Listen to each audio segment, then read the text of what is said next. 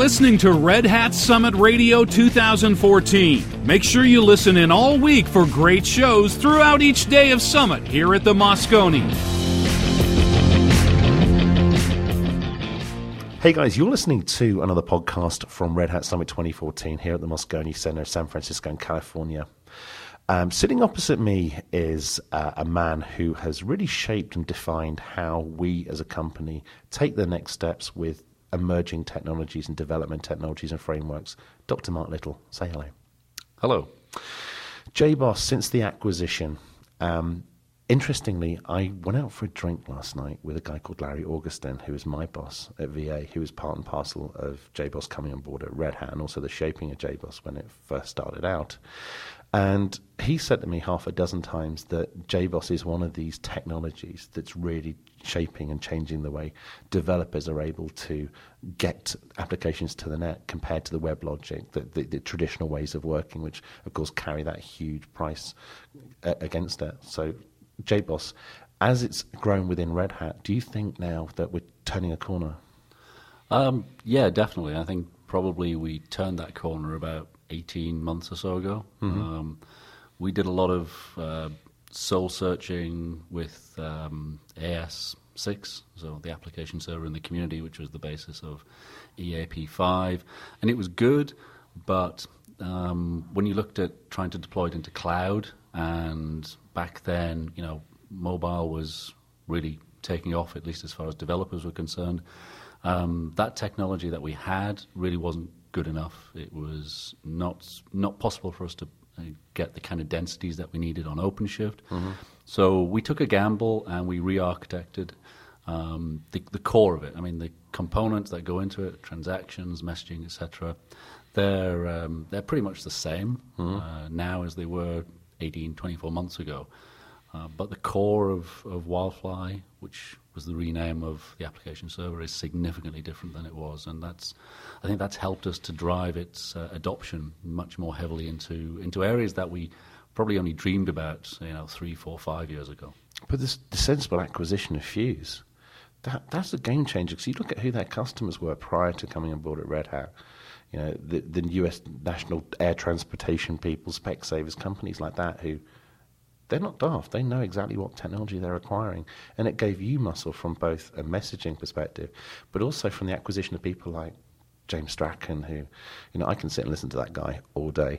Uh, I was coming into SFO the other night, and I didn't realise he'd actually, he'd actually been sitting about four rows behind me on the plane the whole way over. Now, I go to conferences where I talk, and he holds the room in the palm of his hand. That's that's major muscle for you. Oh yeah, yeah. Um, I mean, when we finally acquired them, that was actually the second time that we tried to acquire them. Yeah. Um, and you know, it, it definitely filled a, a, significant hole in in the stack that we had. You know, we've been trying um, ourselves and, and using some of the same upstream community projects in some of our products, but getting those guys, the technology uh, as well, was a was a definitely a really big shot in the arm.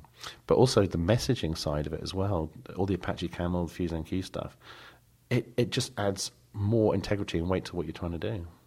Uh, yeah, I mean, you got to remember also that we, we did have and still do have some significant messaging. Oh no, uh, I appreciate that completely. Ourselves. But it just uh, it complements what you're trying to do.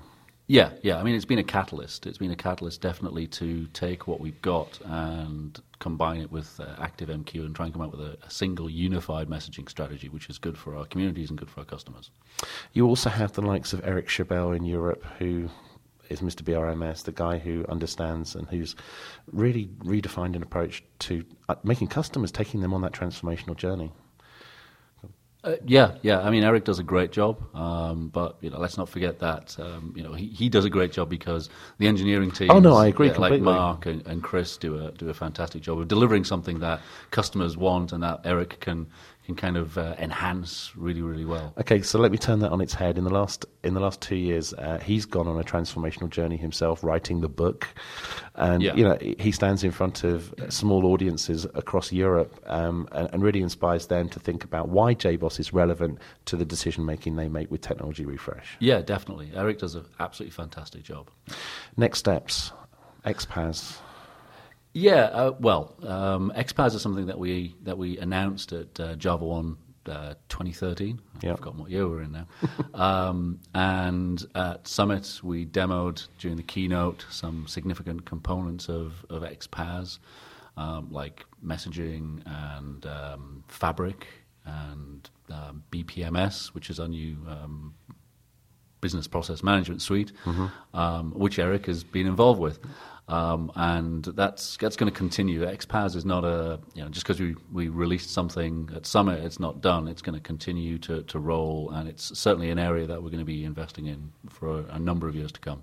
I was sitting at the back of the room when you were giving your keynote, and Craig was was on stage, and very huge, well, a large amount of energy in the room. People understanding that, th- you know, IT is changing. Developers are changing their place within the IT workplace, aren't they? Within the enterprise. Oh yeah, yeah, definitely. Um, developers are uh, no longer just you know people that you, you have to have a necessary evil.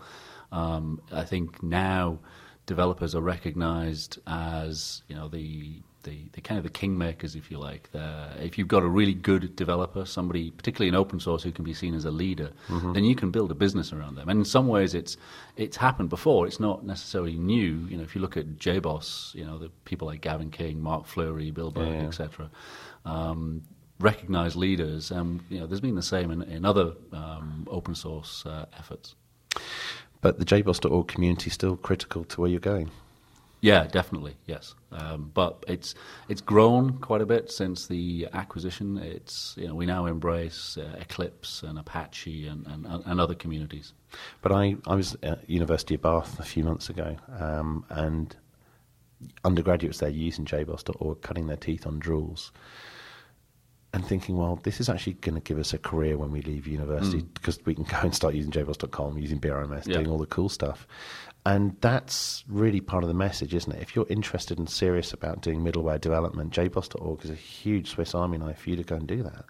Oh yeah, yeah, and um, you know, just going back to XPaaS and something else that we mentioned in, in the keynote, um, these new waves, you know, clouds are not not a new wave anymore, but you know, if you look at that and mobile and Internet of Things, where we're trying to position JBoss.org technologies as being applicable to these things, um, uh, you know, somebody at university today who really is interested in, in mobile or, or social, for instance, you know, the Facebook generation, they don't have to immediately just ignore jboss.org because it's in the past been associated with Java EE.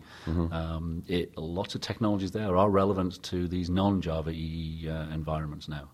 And of course, people embracing OpenShift need to remember that JBoss is the muscle behind the, behind the curtain, if you will.